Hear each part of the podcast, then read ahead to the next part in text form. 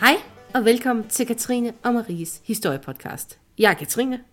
Og jeg er Marie, og velkommen til. Ah, afsnit et efter jernalderen. Ja. Oh. Jeg føler mig født på ny på en eller anden måde. det, er, det er som en... Øh... Ja, jeg ved ikke. En byrde er blevet lettet for mine skuldre nu. Oh, var det så slemt? Nej, det var det ikke. Nå. Men nu vil jeg gerne videre. Men altså, man kan godt ligesom sige, at hvis folk de ligesom føler, at nu har de også fået rigelig, rigelig Danmarks altid lige nu. Så, så, er, så tror jeg, jeg, jeg godt, vi kan... Ja, og jeg tror også godt, vi kan sådan sige, okay, men de næste, sådan, de næste afsnit, der sådan er blevet planlagt, de, det er sådan lidt mere nyere tid. Ja, for min skyld, ja. For ellers vidste Marie godt, jeg ville gå solo. Jeg laver en Harry Styles, og så er jeg bare away. Udgiver et eller andet populært soloalbum, og så sidder jeg bare her. Så er du teoretisk også, også gået solo, når vi kun er to. Ja, okay, det kan man selvfølgelig godt sige. Men jeg er sådan den, jeg er sådan den øh, dem, der går solo, som ikke havde stor succes efterfølgende. Ah. Lidt, lidt ligesom Stephen Gatley fra Boyzone. Ære være hans minde.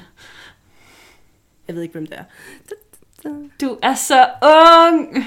Åh, oh, ja, selvom jeg lige har fødselsdag. Kender du ikke Boyzone? Ja, jeg, jeg er kender chokeret. Nej. Du kender godt Ronan Keating. Ja, jo, jo, du kender mm, godt Ronan Keating, ikke? Mm, Ej, for jo. helvede, Katrine, altså. Hvad sker der for det? Nu googler jeg okay, lige for at se. Altså, du ja, var ja. også kun fire år, da de udgav deres første C D, så det er så måske okay, men... Øh... Altså, de nyeste billeder ser da meget acceptable ud, men så de yngre, der ser de ja. meget halvfemser ud.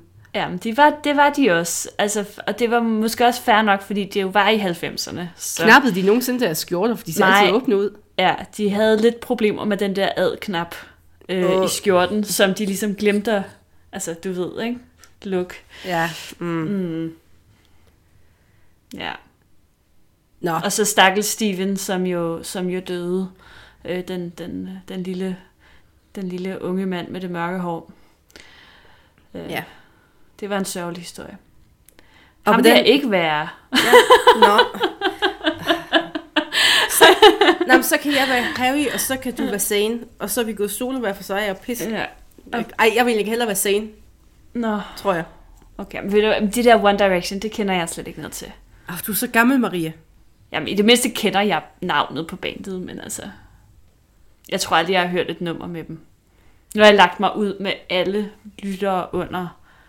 femogtyve. For dem har vi nemlig vildt mange af, tror jeg. Jeg har så lagt mig ud med målgruppen, der er over femogtyve, så til dem, der stadig lytter.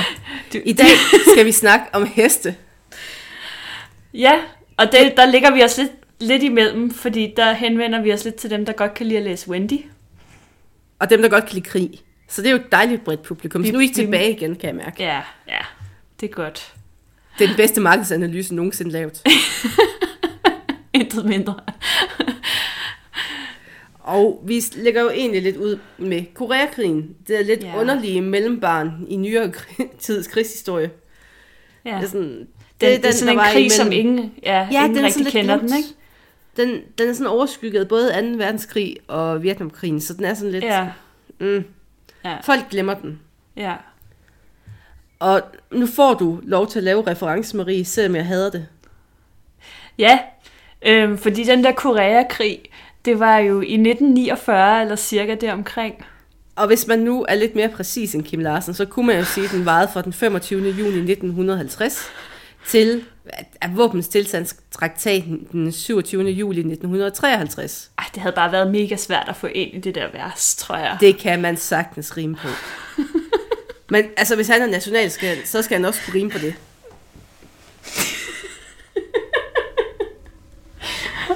Det er rigtigt. Præcis. Og den opstår på baggrund af den klassiske med lande, der bliver besat, lande, der ikke er besat længere, og lande, der ikke gider at være besat. Det, det, det er nærmest opsummering ja. på, hvad der sker her. Ja. Korea, det var jo blevet invaderet og indlemmet i det japanske imperium i nitten ti, og der var de jo egentlig en, der var de sådan en del af klubben indtil afslutningen af anden verdenskrig. Mm. Mm. Og de allierede, de havde jo egentlig aftalt, at Sovjetunionen, de skulle eliminere det japanske imperium tre måneder efter krigens afslutning i Europa. Ah. Mm. Og den ottende august i nitten femogfyrre, så erklærede Sovjetunionen krig mod Japan, som de skulle. Og ja, altså... De, fordi de gør altid, hvad de bare får besked på. Altid. Det er nok den sidste gang, de gør det. Og sådan de næste... Jamen egentlig indtil i dag. Ja. Og så går det i gang i Korea. Og Japan, de overgiver sig så et par dage efter. Og nu har de sovjetiske tropper så en stor del af den koreanske halvø. Der står de jo. Og efter Japan overgiver sig, så begynder U S A en besættelse af landet sydfra. Og de foreslår oh. så sammen med Sovjetunionen, og så deler vi landet ved den otteogtredivte breddegrad. Åh, oh, oh, er, det, er det der, hvor at grænsen er mellem Nord- og Sydkorea? Mm. Åh. Oh. Og det er egentlig den linje, man slås om mere eller mindre hele tiden. Ja. Og de japanske styrker i Korea, de skulle så herefter aftale sig overgive sig til Sovjetunionen, hvis de befandt sig nord for den her otteogtredivte breddegrad, og til U S A, hvis de var syd for den otteogtredivte breddegrad. Og på den mm. måde, så bliver Korea så hurtigt inddelt i to store zoner, og de er under kontrol af de to supermagter. Og det finder vi jo så ud af senere, det er opskriften til uenigheder. Ja. Mm, præcis. Yes. Og i december femogfyrre, så blev U S A og Sovjetunionen faktisk enige om en administrativ opdeling af Korea. Og det bliver gjort uden rigtig at spørge den koreanske befolkning til råds. Det er en af de her, hvor der bare bliver taget en streg i sandet, og så er det der, grænsen går. Mm. Mm. Og så hver magt, de sidder så to lyn, altså lydregeringer ind i området. Det vil sige, at de egentlig bare har en regering, der gør, hvad stormagten siger. Og det er ikke så super velfungerende, fordi amerikanerne, de indsætter en venstreorienteret regering. Og det er som en antikommunist i spidsen. Og hvordan gør man Nordkorea sur? Og hvordan gør man Sovjetunionen sur? Ja. Man indsætter nogen, de ikke, der ikke kan lide dem. Det, og, det er en meget smart strategi. Og Sovjetunionen, de indsætter jo så den kommunistiske oprørsleder, en vi kender, en vi elsker, i hvert fald hans bedstefar, Kim mm. Il-sung. Åh. Oh. Ja, vi, altså man kan ikke snakke om Koreakrigen uden at snakke om en Kim. Nej. Og ved samme Ej. lejlighed så lover de her to lande, at det, altså, det skal nok blive genforenet på en eller anden administrativ måde hen ad vejen. Men man kommer aldrig rigtig med en konkret plan, så, mm, så står man lidt der. Ja. Og de ideologiske forskelle, de bliver jo bare større. Altså, de bliver mere og mere tydelige, jo længere tid der går, og så bliver det mere og mere spændt forhold. Mm. Og samtidig med Korea-delene, de er spændte, så er forholdet mellem Sovjetunionen og U S A, det bliver jo bare dårligere fra femogfyrre herefter. Ja, den historie kender man jo også lidt. Ja, den, den kender vi godt. Ja. Og ja, der bliver så stadig ført forhandlinger om at genforene de to lande, og det begynder man så med en syvogfyrre stykker. Okay. Men det går ikke. Igen, forskellene var for store, de var uforenlige. Mm. Og den, i august nitten otteogfyrre, så bliver Sydkorea oprettet som et selvstændigt land, og den niende september samme år, så bliver Nordkorea et selvstændigt land. Åh, oh, det er der, hvor solen den ja, genopstår, og det er Nordkoreas fødselsdag. Født af en indjørning og alt det der. Yes, men ja, det er så det, man nok vil kalde en uholdbar situation, for de her to nye nationer, de kan ikke lide hinanden. For, altså først og fremmest, så føler de begge to, de har ret til Korea. Øh, og, og på en måde med rette, kan man sige. Ja, ja, altså, de jo, altså ja, begge de, lande er jo Korea. Det er jo det. Men de mener, at begge to, de er det rette Korea. Så ja. Mm, det, det går ikke så godt. Så krig, det, var, det lå meget i kortene. Det var uundgåeligt. Og man deler som regel Koreakrigen ind i fire faser. Det starter med, at nordkoreanerne, de angriber. Og det sydkoreanske forsvar, de var delvis ikke klar til det her. Og amerikanerne, de kan ikke stille noget op mod det her, for det er simpelthen for kraftigt. Der er, det er voldsomt mange mænd. Jeg mener, nu, nu, kan jeg, nu har jeg ikke lige skrevet tallene op, fordi jeg er mega professionel. Men det er noget med et hundrede femogtredive nordkoreanske tropper, og Sydkorea, de har halvdelen. Og de kollapser jo med det samme, for det er et overraskelsesangreb, og de er i undertal, og de har ikke det, de skal bruge. Bum. Så mm. det går faktisk hurtigt med at besætte Sydkorea, så der er kun en lille enklave omkring en havneby ved navn Busan, mm. og de holder stand. Woohoo. Ja. Og ja, så går F N så til modangreb. Og man får så stoppet den nordkoreanske fremfærd, og det gør man ved Busan. Og så står man sådan med U S A, og så får man indsat nogle tropper, der skal ligesom folk til, der var for få sydkoreanere til at forsvare det her. Og de får faktisk tvunget nordkoreanerne tilbage. Det, det er en af de her krige, hvis man ser det på sådan, hvordan den her altså frontlinjen den flytter sig, det er meget fascinerende. Frem ja. Og tilbage. Mm-hmm. Og i løbet af en måned, så når de faktisk at få næsten hele den koreanske halvø på F N's hænder. Woohoo! Yeah. Og det, det er en måned. Mere skulle der ikke til. Nej. Men, punktum, punktum, punktum.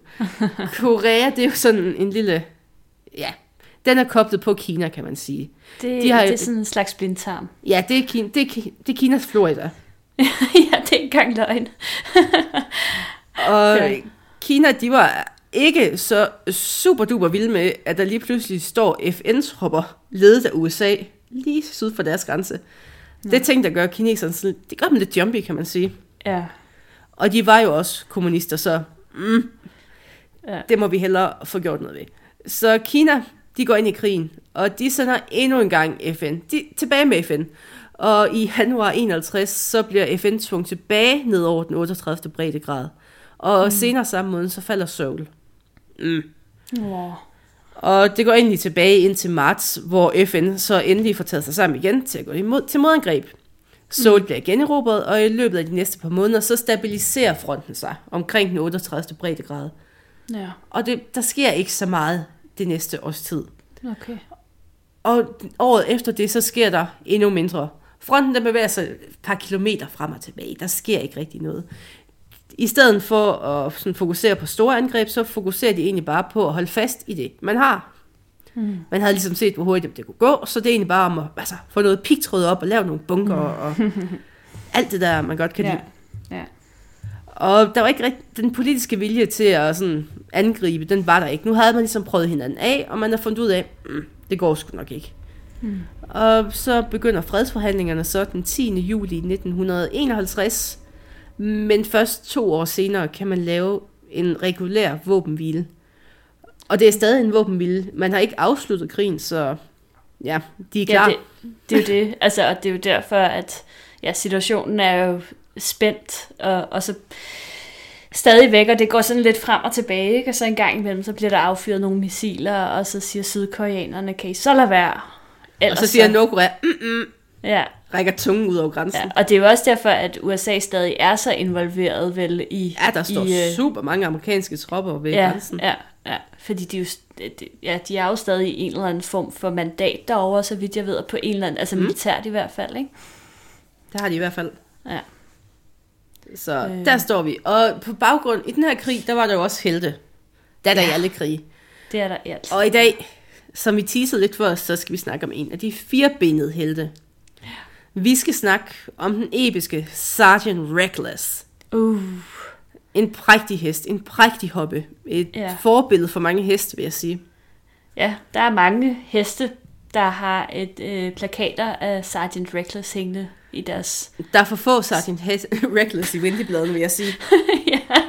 Ja. Færre Shetlands ponyer, flere Reckless. Ja. Ja. Marie, vil du så ja. fortælle lidt mere om den her kære, kære hest? The origin ja. story. The origin story. Øh, ja, det vil jeg gerne. Øhm, og øh, jeg ved jo, jeg har jo før øh, i den her podcast-serie ligesom bevist, at mit kendskab til heste er ikke særlig stort. Øhm, så jeg skal prøve at bevæge mig igennem det her, uden at begå alt for mange sådan... Hestefejl. Øh, hestefejl. øh, men øh, den her Sergeant Reckless, det var, som du nævnte, en hoppe, og, og hun øh, var af, af racen mongolsk pony.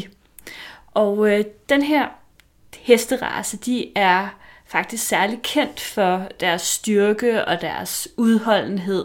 Og så har de det rigtig fint med at færdes i svært terræn. Øh, De lever jo, som navnet antyder, øh, i Mongoliet, blandt andet. Nu er de jo sådan efterhånden øh, mange andre steder, men det er der, de kommer fra. Øh, og, og her, der, øh, altså i Mongoliet, der vandrer hestene frit året rundt. Nogle er tamheste, nogle er ikke tamheste. Øh, men de er altså vant til de her ekstreme temperaturforskelle øh, på de mongolske sletter, øh, som går fra tredive graders varme til fyrre graders kulde. Og de her ekstreme forhold, de har også været med til at udvikle øh, en særlig hårdførhed hos de her heste, og, og også en, øh, hvad skal man sige, en, en eller anden, ja, en særlig sundhed. Altså de er meget sådan kernesunde heste. Ja, altså ja. De skravlede, de dør jo. Ja, altså det, det er det bare... Det er det samme islandske heste, det er også, ja, altså de dem også der en... så er der, de er jo sådan nogle rimelig tough dyr. Ja. Og, og de kan også klare sig ret lang tid øh, på meget lidt vand og mad. Derudover så er de kendt som nogle meget rolige dyr, og også som nogle meget modige dyr.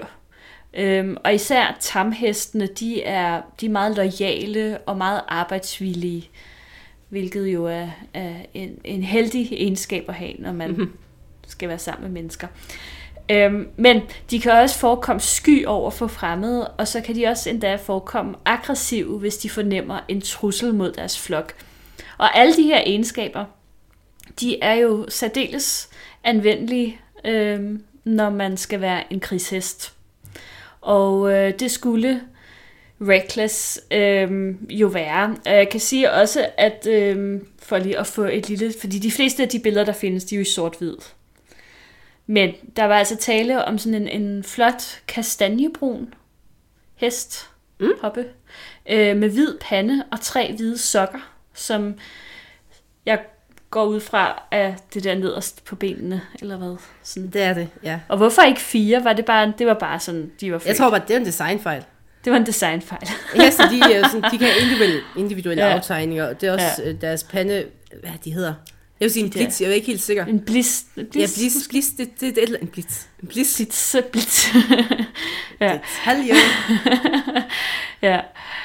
Øhm, vi er ikke helt sikre på, hvornår at, øh, at hesten her, den var født. Øh, men man antager, at, øh, at hun var omkring tre eller fire år gammel, da hun blev købt af det amerikanske militær i nitten tooghalvtreds. Men inden da, der var øh, hun ejet af en koreansk stalddreng, som var ansat på en hestevæddeløbsbane. Og han hed også Kim, men øh, Kim Huk Moon. Øhm, jeg tror ikke, han var i familie med, med dem oppe i Nordkorea. Ja, der er ret øhm, mange, der hedder Kim i Korea, så vidt jeg ja, det er sådan ret, det er sådan lidt ligesom sådan Nielsen eller sådan noget, ikke? Ja, det, det er vist ja. meget boksstandard. Øh, og det er vist nok heller ikke hans rigtige navn, det her. Fordi der var noget med, at han blev sådan kendt for at samarbejde med amerikanerne, øhm, og derfor har han ikke været så glad for at stå frem med sit, med sit rigtige navn. Han øh, navngav Reckless, øh, og nu er jeg ikke så god til koreansk, men noget i stil med Achim Hai. Det lyder meget godt, gjorde det ikke det? Det lyder som en af nyhedsoplæserne på nordkoreansk T V. Ja, det er et stort forbillede. Øhm, og, og navnet det oversættes til morgenflamme, hvilket jo allerede der er temmelig... Altså, man ligesom, altså så er man aimed for greatness, når man er en hest, der hedder det. Præcis, altså det, så kan det ikke gå galt. Vores ældste, øhm, den hedder Sissel, den er ikke rigtig... Hun er ikke, hun er ikke ej, sådan der... født til storhed på en eller anden måde. Nej, det er ligesom vores ældste heste, ikke? Ja, vores ældste lille barn hedder Sissel. Ja. øhm, ja. Ham her, øh, Kim Huk Moon, han, øh, han havde brug for penge, fordi hans søster havde trådt på en landmine, og øh, havde øh, sprængt sit ene ben af, og havde altså brug for en benprotese. Og det havde han ikke råd til at betale selv, og derfor så var det ligesom... nødvendigt for ham at sælge den her fantastiske hest, som han jo egentlig var temmelig glad for. Og øh, den skulle sælges til den højest mulige pris, og de eneste, som tilsyneladende var villige til at give den, det var øh, det amerikanske militær. Eller rettere, Lieutenant Eric Peterson, øh, som købte hesten for to hundrede og halvtreds dollars, og øh, det var fra penge fra hans egen lomme. Øh, og, og der må jeg jo sige, det, altså det, den forstår jeg ikke rigtigt, men han havde jo fået, fået tilladelse til at købe hesten, går jeg ud fra, øh, af, af militæret, men hvorfor de så ikke ville betale for den? Og det er sådan lidt, øh, ja ja, køb du bare den hest, men du må selv betale for den. Ja, jeg ved ikke, om det var sådan noget, de selv har fundet ud af, fordi senere så er han jo også nødt til at bede sin kone om at sende sadeltasker til dem. Nå. For egne okay. penge. Det er sådan, ej, køb I bare en hest. Så ja, gør bare det. Bare I selv betaler alt og alle ja. udgifter. Ja, nå, men der var en tårevædet afsked mellem øh, øh, Kim Huk Moon og, og, og hesten der. Øhm, men altså, han var, jo, han var jo nødt til at sælge den. Åh, det var starten på alle sådan små hestefilm. Sådan, ja. ja, og der er sådan en violin, der spiller i baggrunden, og sådan en solnedgang, hvor de sidder der. Og... Åh. Nå. Øhm, hesten Morgenflamme blev nu solgt øh, til det amerikanske militær og var dermed en del af Recoilless Rifle Platoon, Anti-Tank Company, fifth Marine Regiment, the first Marine Division, Marie. Yeah. Det skal sige sådan lidt American. Jamen, jamen, det skal det. Jeg var faktisk lidt i tvivl om det hele, det ligesom, eller om den, det var sådan mange forskellige ting, den var en del af, men det er bare sådan det, en det lang titel. Det er jo sådan nedefra op, det, jamen det er sådan, ja. man går jo nedefra og op i systemet, at de er en del ja. af den her platoon, i det her kompagni, i det her regiment, i den her division. Ja, på den måde. Så man skal have det hele med i det amerikanske militær. Ja. Men der var den. Så nu var hun... Sådan, in the army. In the army now. Oh, oh. Endnu en sang, vi ikke behøver at betale kodapenge for, fordi vi synger så dårligt. Det er sådan, at af, hvert afsnit, så har vi en dårlig sang. Ja. Vi vælger jo faktisk kun emner ud fra ting, vi kan synge. Ja, ja, det gør vi. Er det ikke næste yeah. gang, vi skal snakke om hekse igen? Jo, det er det faktisk. Jeg har allerede en sang, Marie. Har du det? Ja. Jeg synger den ikke nu. Det, det bliver en overraskelse. Folk på de sociale medier må gætte det. Ej ja. Kom med det. Ja. Kom så, gæt til næste uges sang. Gættekonkurrence. Ja. Ja. Nå, nu har vi en hest i militæret. Ja. Og Peterson, han har jo egentlig kun fået tilladelsen fra sin colonel til at købe den her hest. Han havde ikke rigtig fået nogen penge, men køb en hest. Og man købte heste, fordi at biler, der var flere problemer med det. For det første, Korea i det her område var rimelig bjergrigt, for at sige det mildt. Mm. Og vejene, de var dårlige eller ikke eksisterende, så det var svært at køre med tingene. Ja. Og det her regiment, det var jo anti-tank, så de havde nogle altså rimelig heftige granater. Det var fireogtyve pund per styk. Wow. Og hvis man kun skal, altså som menneske kan man jo kun bære en eller to, og hvis det er oppe et bjerg, så tror jeg, så er man ikke sådan helt tilbøjelig til at bære så mange. Nej. Så derfor manglede de pakdyr i stedet for biler. Så det var derfor, mm. man var ude og opkøbe heste. Ja. Noget af det første, man gjorde, det var at ændre hestens navn. Det her Chihai, som du... Ah, Chihai. Ej, det er frygteligt. Jeg er virkelig dårlig til. Ja. Og det var de amerikanske undskyld, soldater undskyld, også. Undskyld, Korea. De amerikanske soldater, de kunne heller ikke rigtig sige det, så derfor mm. fik hesten navnforandring til Reckless. Reckless. Og det var sådan... Det spillede lidt på Recoilless, som var en del af deres platoonnavn. Og også et lille vink til det engelske ord for våghals, reckless. Eller ja. Våg, ja, vågfuld. Så nu hed hun Reckless. Yes. Og hun skulle selvfølgelig, ligesom alle andre militære, trænes for at passe ind. Og hendes træner, han hed Sergeant Latham. Og Latham, han øh, havde også en øh, ven, som var hendes oppasser. Så hun, hun havde to, der passede på hende. Så det var dejligt. Oh. Og det var også her, at man faktisk på egen initiativ og egen regning fik sadeltasker hjem til hende. Det ordnede Peterson. Han, ja. han skrev et brev til sin kone. Der, der ja. selv lige nogle sadeltasker. Sådan. Jeg, jeg håber, han fortalte til hvad, men... Nej da. Nej, kone, send sadeltasker til Korea. Tak. Skriver igen til jul. Møs, møs. Og Reckless, hun lærte jo hurtigt, hvordan man skulle overleve krig. Så for eksempel så undgik hun, altså hun vidste, hvordan man undgik at træde i pigtråd.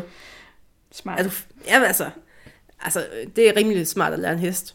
Og hun lærte også, at hun skulle lægge sig ned under beskydning, så hun ikke blev ramt. Er meget klog hest. Ja. Så når soldaterne de råbte incoming, så vidste hun, så skulle hun søge, lægge sig ned eller søge mod en bunker. Okay. Altså, det er rimelig klog hest alligevel. Det må man sige.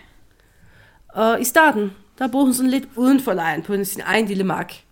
Og der hyggede hun så gevaldigt, men det gik faktisk ret hurtigt op for delingen, at hun var en trofast og meget blid hest, og hun ikke havde nogen planer om at stikke af, hvis hun gik frit. Så derfor så gik der ikke særlig mange uger, så gik hun egentlig rundt i lejren, som hun havde lyst til. Okay. Så hun, hun gik egentlig og hyggede sig, hun besøgte soldaterne i deres telte, når, når det var kolde nætter, så gik hun egentlig ind og sov hos dem. Skøge hest. Hun, skulle, hun ville ikke ligge, hvor det var koldt, så hun gik ind til dem, der havde en lille ovn i deres telt. Ja. Det er ligesom i M A S H, hvor de har sådan en ovn inde i deres store telt, ja. Og så gik hun derinde og puttede sig. Ja, ja, det var hyggeligt. Det er så, man overlever Marie. De fandt også ud af, at hendes allerbedste ven i verden, det var mad. Mm. Dejlig dyr. Og hun var mere eller mindre altædende. Og man kunne ikke efterlade mad uden opsyn i den lejr, fordi at så var man hundrede procent sikker på, så hun haft mulen i det. Og en lille liste over ting, hun gerne spiste, eller sådan man har registreret, hun spiste bacon, hun spiste mm. toast, hun spiste chokoladebar, hun spiste mm. slik, hun spiste hvide snacks, hun spiste peanut butter, hun spiste kartoffelmos. Og, og hvem kan fortænke hende i det? Alt sammen gode ting. Ja, ja. Og delingen, de blev så, de kunne godt lide at give hende mad, for hun er jo en del af holdet. Men ja. De blev faktisk på det kraftigste påbudt, at hun kun måtte få én Coca-Cola om dagen, for ellers blev hun for tyk. Ja. Godt. Og når hun så ikke havde mad at spise, det stoppede hende så på en eller anden måde ikke, fordi at så hun kendt for at spise sit egen dækken. Og en enkelt gang, en sen aften, så spiste hun også for tredive dollar pokerchips.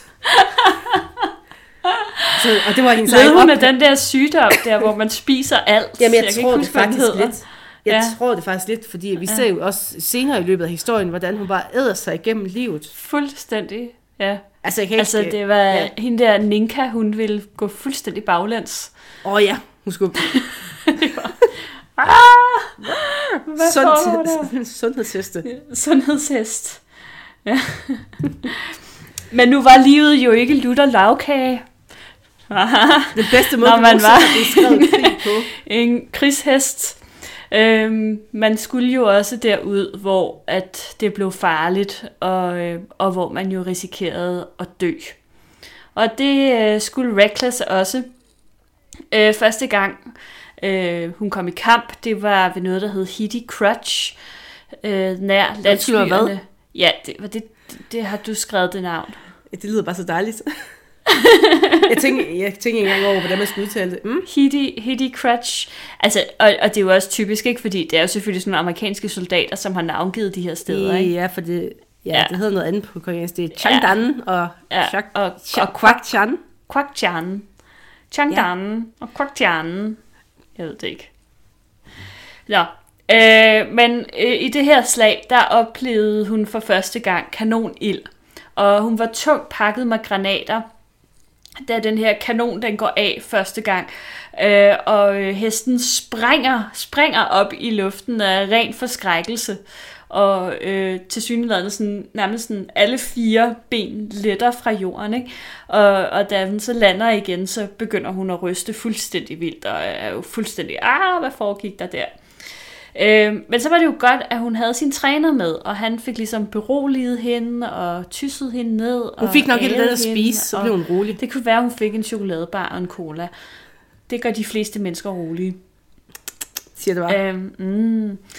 øh, og, og så blev, øh, altså næste gang, at kanonen blev affyret, der prustede hun bare sådan lidt utilfreds, men var ellers rolig.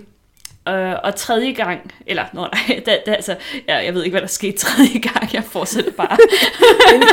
Og fjerde gang, og femte gang, og sjette gang. Men da dagen den var omme, øh, der var øh, hesten så rolig, at, øh, når, at hun kunne stå ved siden af kanonen og bare gumlede på sit hovedtøj, øh, når den blev affyret. Putter bare alt i munden. Fuldstændig. øhm, Reckless var, øh, var meget dygtig til at lære forsyningsruterne, og også at lære at følge dem selv. Øh, faktisk så skulle øh, hun kun ligesom have anvist ruten, øh, måske et par gange eller sådan noget, og så kunne hun faktisk gå den selv. Øh, og derfor så blev delingen meget hurtigt afhængig af hende og, og, ev- og hendes evner. Øhm, det slag, som måske sådan skiller sig mest ud af dem, hun var indblandet i, det var slaget ved Panmunjom Vegas. Jeg ved ikke, hvorfor de kalder det Vegas. Måske er det sådan en eller anden ironisk øh, distance til det. Øh, det var i, i marts nitten treoghalvtreds. Under, under det her slag, der tog øh, hesten omkring øh, enoghalvtreds soloture i pendulfart over åbne rismarker og op ad stejle bjerge med fjendens kugler flyvende om ørerne og, og mulen. øhm, og den ene vej, der, øh, der bar hesten ammunition ud til soldaterne, og den anden vej øh, sårede soldater. I nogle tilfælde, der fungerede Reckless endda som skjold for nogle af de soldater, som var blevet fanget bag fjendens linjer, og så hjalp hun dem tilbage i sikkerhed. I løbet af det her slag, der gik hun alene over halvtreds kilometer og, og flyttede på omkring øh, fem tusind tons ammunition. Altså, det er ret det, meget. Det er, rimelig, det er rimelig godt gået. Ja, og så blev hun til med såret under slaget, hvilket man, altså det var næsten uundgåeligt, fordi der blev virkelig affyret øh, noget ammunition.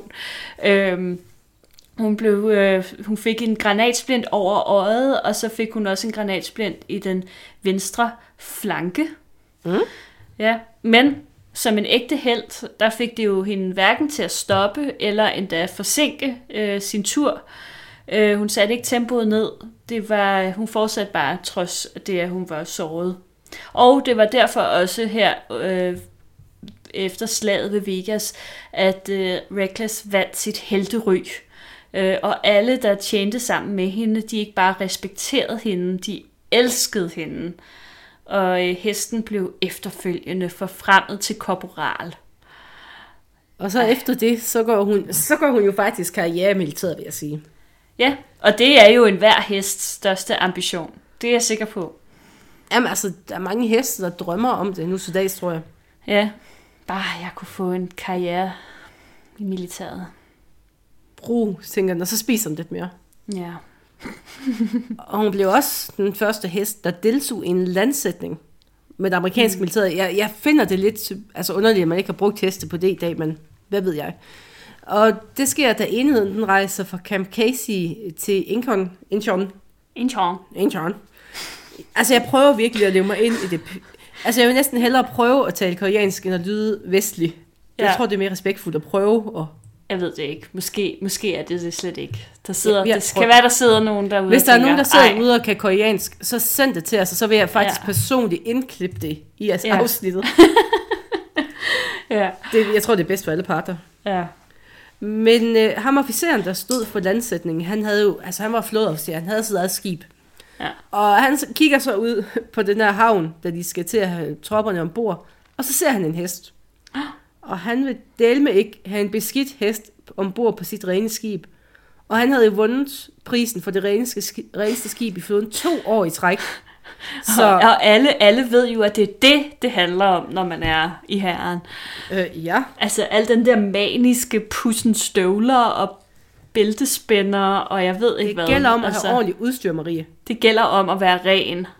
Ordentligt udstyr, der er velvedligeholdt. Rengøringsvandvid i hæren. Velvedligeholdt udstyr, Marie, det redder liv. Og efter hård forhandling, så fik hesten dog lov til at komme ombord. Det var så ikke øhm, så gode nyheder for renligheden på skibet, fordi Reckless hun blev søsyg. Oh. Og det svinede ret meget. Herregud. Pus. Men heldigvis så vendte hun så hurtigt til liv på søs, og efter et par dage, så spiste hun normalt igen, og spiste dækken og hyggede sig lidt. Og efter landsætningen, så fik Reckless endnu en forfremmelse. Nu var hun, altså så var hun sergeant. Mm-hmm. Mm-hmm. Sergeant Reckless nu. Nu har hun yeah. titlen. Men hun får først forfremmelsen flere måneder efter krigens afslutning. Og ved den her ceremoni, så får hun et dækken med rød og guld. Og hun, altså jeg er ret sikker på, at hun også prøvede at spise det. Sikkert. Og hun fik faktisk endnu en forfremmelse efter krigen i nitten nioghalvtreds i Californien. Og her får hun så, altså den blev akkompagneret med en nitten-skuds salut og en parade med sytten hundrede mand fra hendes gamle enhed. Så altså, hun kom rimelig godt. Og forestil dig, at du har ja. været i Koreakrigen som menneske og laver, går en parade for en hest. Ja, det er egentlig lidt flabet på en måde, er det ikke det? Hesten er. Altså, de skal jo faktisk stødlyde hesten. Ja, ej det er jo... Ja, og man kan jo sige, om hesten ikke har været sådan en anelse ligeglad med alt det der flitterstads. Hun var faktisk bare sur, hun ikke blev general. Ja. Og der ikke var noget mad. Ja. Men udover alle de her forfremmelser, så fik hun også øh, to Purple Heart medaljer så, øh, for, sine sår, for de sår, som hun havde fået ved øh, slaget ved Vegas. Og derudover så fik hun en, en lang række øh, andre medaljer, som hun så skulle bære på sit dækken ved særlige lejligheder. Ligesom når man får øh, ridder, hvad hedder det, ridderkorset og så videre, så, så får man også sådan en manual, hvornår man må bære ja, den og sådan nogle ting. Ja, ikke? Man må ikke lige have den på sin, sin fødselsdag og sådan noget. Nej, nej, præcis. Øhm, under krigen, der blev Reckless omtalt i en artikel i uh, The Saturday Evening Post, øhm, og den gjorde hende så populær, den her artikel, at amerikanerne simpelthen startede en, en kampagne for at få hende hjem til U S A. Reckless øh, forlod Korea på et transportfly, selvom at øh, hun var blevet øh, tilbudt gratis civil transport med skib, takkede hun nej, jeg vil flyves. Hun er en diva. Hun, hun har vendt sig til det gode liv der. Ja, jeg... Prrr, sagde hun. Ja. Og vendte sig om at spise et nyt dækken. Ja. øhm, og øh, hun blev transporteret hjem i slutningen af oktober nitten fireoghalvtreds. Øhm, hun ankom til U S A øh, kort tid efter, i starten af november. Øh, men den her hjemkomst, den var ikke uden problemer, fordi nu... var det ikke alle, som måske havde lige stor respekt for hesten. Udover at der havde været ekstraordinært dårligt vejr undervejs på flyveturen. Dårlige forhold for den her diva-hest. Ja. Da de ankom til U S A, så ville Landbrugsministeriet, Gud hjælpe mig, undersøge hende. Øhm, og det betød, at, at hun blev forsinket til den her banket, som hun jo var inviteret til, den her velkomstfest, vil jeg gå ud fra, det er. High Society Horse. High Society, ja. Og hun havde ovenikøbet lige købt en fin kjole, hun skulle have haft på. Som hun nu var nødt til at spise, uden at være andre til at se det. Og, ej. Hallo! Øhm, den her undersøgelse, som hun blev underkastet, det var sådan set, at øh, de skulle undersøge, om hun havde nogle forskellige sygdomme, sådan parasitsygdomme, som heste meget nemt kan have, og som har fået fra, fra øh, som hun kunne have fået i udlandet her, mens hun har været i Korea, og som de helst ikke ville have ind i U S A. Den ene, den hedder snive, og, og den anden, den hedder durine. Øh, sygdom. Jeg tror, den hedder durine sygdom. Vi er ikke helt sikre på, hvordan det udtales, men noget i den stil. Og der var det lidt, at der trådte de nogen gevaldigt over fødderne, fordi øh, den her durinesygdom er faktisk en kønssygdom. For heste. For heste. Det var en krænkelse af hendes ære. Det var en krænkelse af hendes ære, simpelthen. Fordi meget kunne man sige om den her hest, men hun var ikke en skøge. N- nej. Nej. Der var ikke hun noget tøjde. Man er en krigshelt, ikke en skøge. Ja, præcis. Man byder ikke en krigshelt at blive undersøgt for seksuelt overførte sygdomme. Nej, det gjorde man da heller ikke med Rambo, da han kom hjem. Nej, men han var også en mand, ikke? Jeg tror ikke, der er en feministisk agenda i, at hun skal undersøges.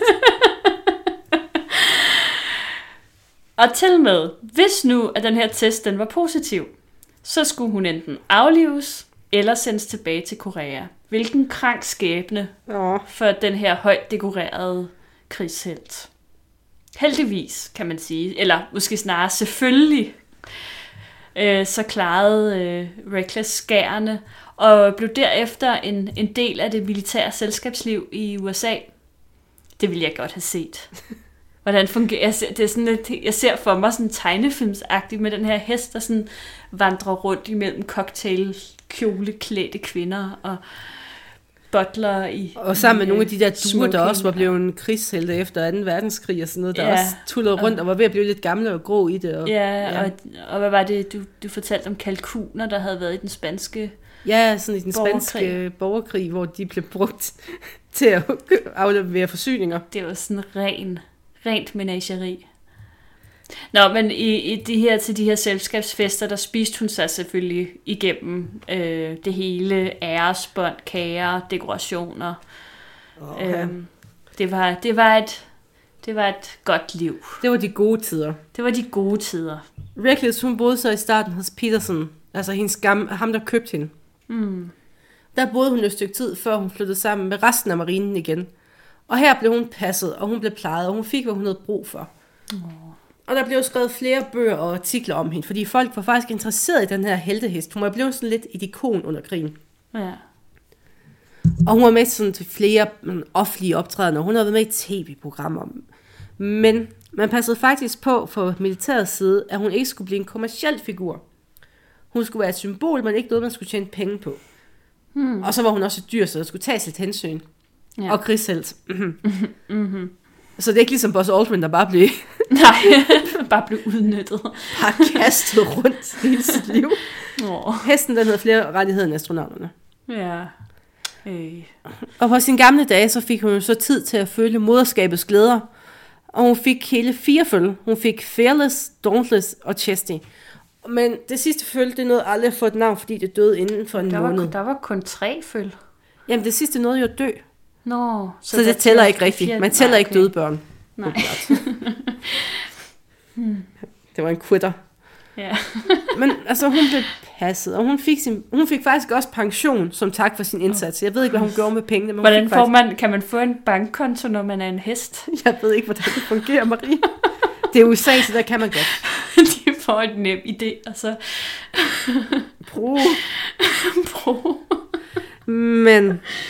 Desværre, ja. Så udviklede hun gik i ryggen, og hun blev sværere mm. med tiden. Ja. Og en dag så faldt hun, ironisk nok, i noget pigtråd, altså det hun faktisk var god til at hoppe over under krigen. Mm. Og hun slog ryggen, og hun mm. døde på operationsbordet, da man prøvede at hele hendes sår. Oh. Oh. Det, var, det var ikke sådan, det skulle slutte mig. Nej, det var ikke sådan, man skulle slutte det. Nej. Altså, det var i nitten otteogtres, ikke? Ja. Ja. Selvom det var en fin alder for en hest. Det var det. Og øhm, måske, altså, det var, øh, ja, hun fik jo lidt af et eftermæle.